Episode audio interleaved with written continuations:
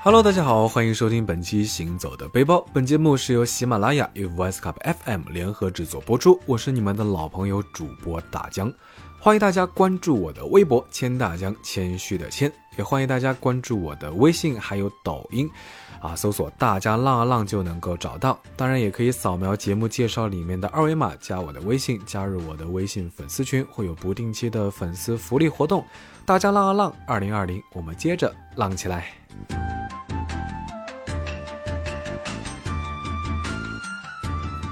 那上期节目呢，跟大家讨论了五一去哪玩。那大家呢，因为各种原因啊，只能待在家里打游戏，啊，真的非常羡慕可以出去玩的朋友们。那大家最近在玩的呢是《侠客风云传》这款游戏，它的前身呢是小时候玩过的《武林群侠传》。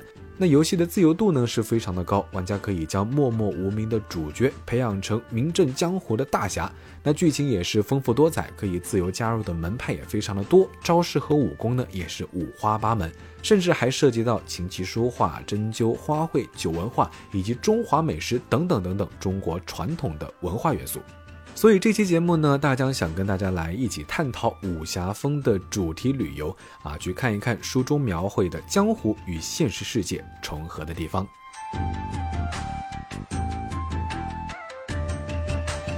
相信很多人跟大江一样啊，古龙金庸的武侠江湖世界啊，伴随我们度过了整个学生时代。当时每个人心中呢都有一个武侠梦，憧憬着有一天能够像书中的大侠一样行走江湖，行侠仗义。一些武侠主题的特色景区呢也就应运而生，比如说福建的侠天下旅游区，号称打造现实版的侠客空间。还有河南开封的万岁山大宋武侠城，也是一座以宋文化、城墙文化和七朝文化为景观核心，以大宋武侠文化为旅游特色，以森林自然为格调，兼具休闲娱乐功能的多主题、多景观大型游览区。当然了，还有金庸小说中的少林、武当、昆仑、崆峒、峨眉、华山、青城、点苍这些经典门派的所在地。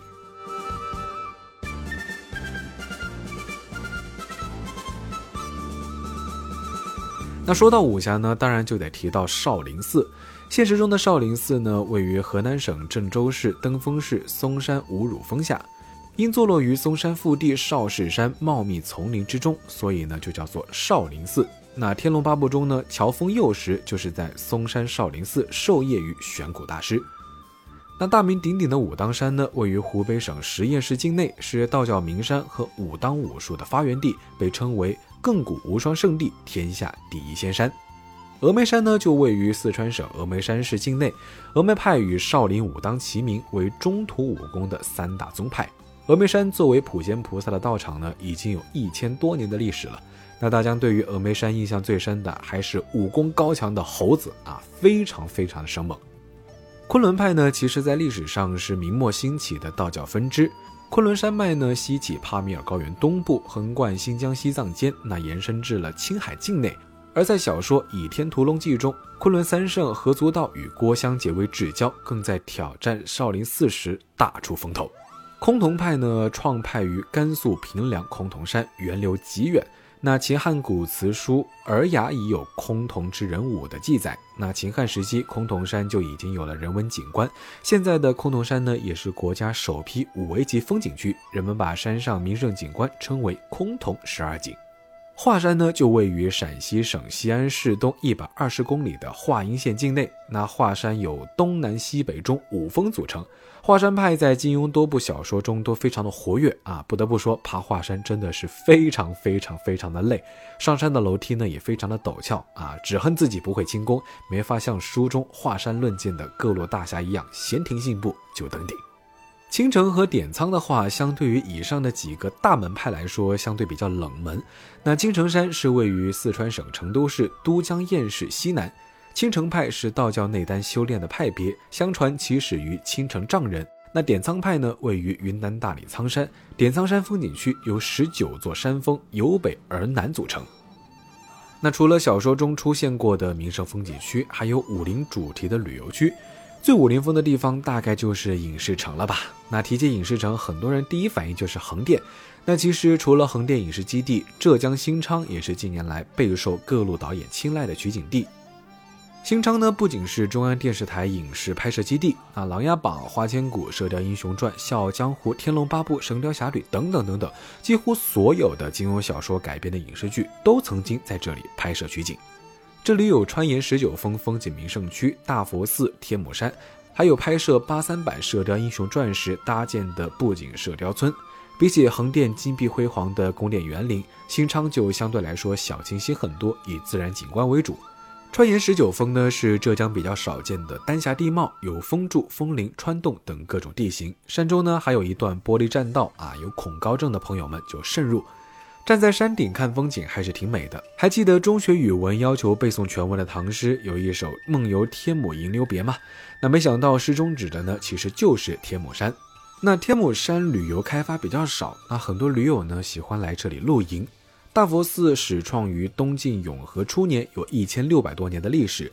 寺院呢依山而建，还有一座亚洲第一大卧佛。那平时游客也不是很多，很幽静。而且呢，每天下午五点半之后呢就不用门票了，所以呢还是挺值得一去的。那其实呢，新昌附近的美食小吃也非常多，像鸡蛋小笼包、芋饺、春饼，街头小摊卖的呢都非常的美味。鸡蛋小笼包就是将小笼包放到锅里煎到底部焦黄，然后洒水盖锅焖至水干之后，将蛋液倒入在一起蒸，那最后撒上芝麻葱花，香喷喷的一大盘儿。鸡蛋和小笼包呢一起放入口中，满是鲜香。那芋饺呢是当地特色小吃，芋饺的皮是刚煮好的芋头，趁热马上剥皮，与番薯粉捏在一起做成的。馅料呢是肉葱和豆腐。新昌人做芋饺更加讲究，用的是芋子，那质地呢更加的细腻软糯，口感鲜滑，很有嚼劲。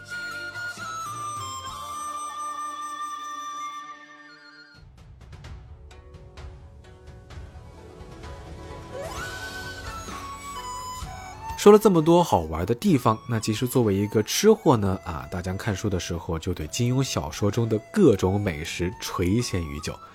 电视剧里面最常见的大侠套餐呢，就是一壶好酒，两斤牛肉。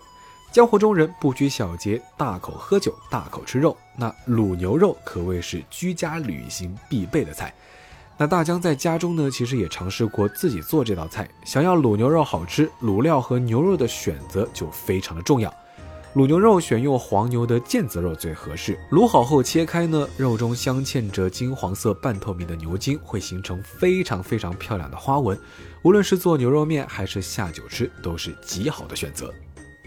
那在《射雕英雄传》中，黄蓉为了讨好嘴刁的美食家洪七公，就做了很多很多好吃的菜。其中最有诗意的菜名，可能就要数二十四桥明月夜。小时候看电视剧就非常好奇这道菜到底是什么。那书中是这么写的：先把一只火腿剖开，挖了二十四个圆孔，将豆腐削成二十四个小球，分别放入孔内，扎住火腿再蒸。等到蒸熟，火腿的鲜味已经全部到了豆腐之中，火腿却弃之不食，嫩豆腐触手即烂。黄蓉用的是家传兰花佛学手的功夫，那食指灵巧轻柔，运劲若有若无，才把豆腐削成二十四个小圆球。啊，虽然我们没有那么强力的武功，完全还原这道菜，但是直接用火腿蒸豆腐也是非常好吃的家常菜。那做法呢，其实也非常简单，豆腐切成长条块，火腿切丁撒在豆腐上，蚝油加少许，盐和水和葱末、姜末一起淋在火腿和豆腐上，然后蒸上十几分钟，豆腐软嫩，火腿丁香气扑鼻，简单又美味。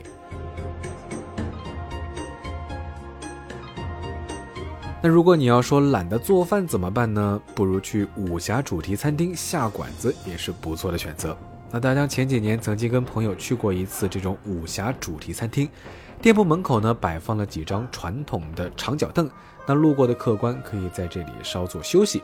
门的一侧放着金色洗漱盆啊，上面写着“金盆洗手”。另外一侧呢，兵器架赫然屹立，上面陈列着弓箭啊、刀枪啊等等等等。目光稍稍移动呢，就可以发现大门左右分别用黑底金字写着“人在江湖”和“身不由己”的古龙名句。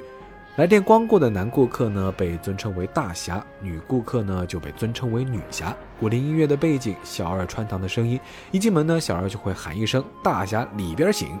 进门呢，先选门派，非常有代入感。而且呢，不设菜单，无需要自己点菜。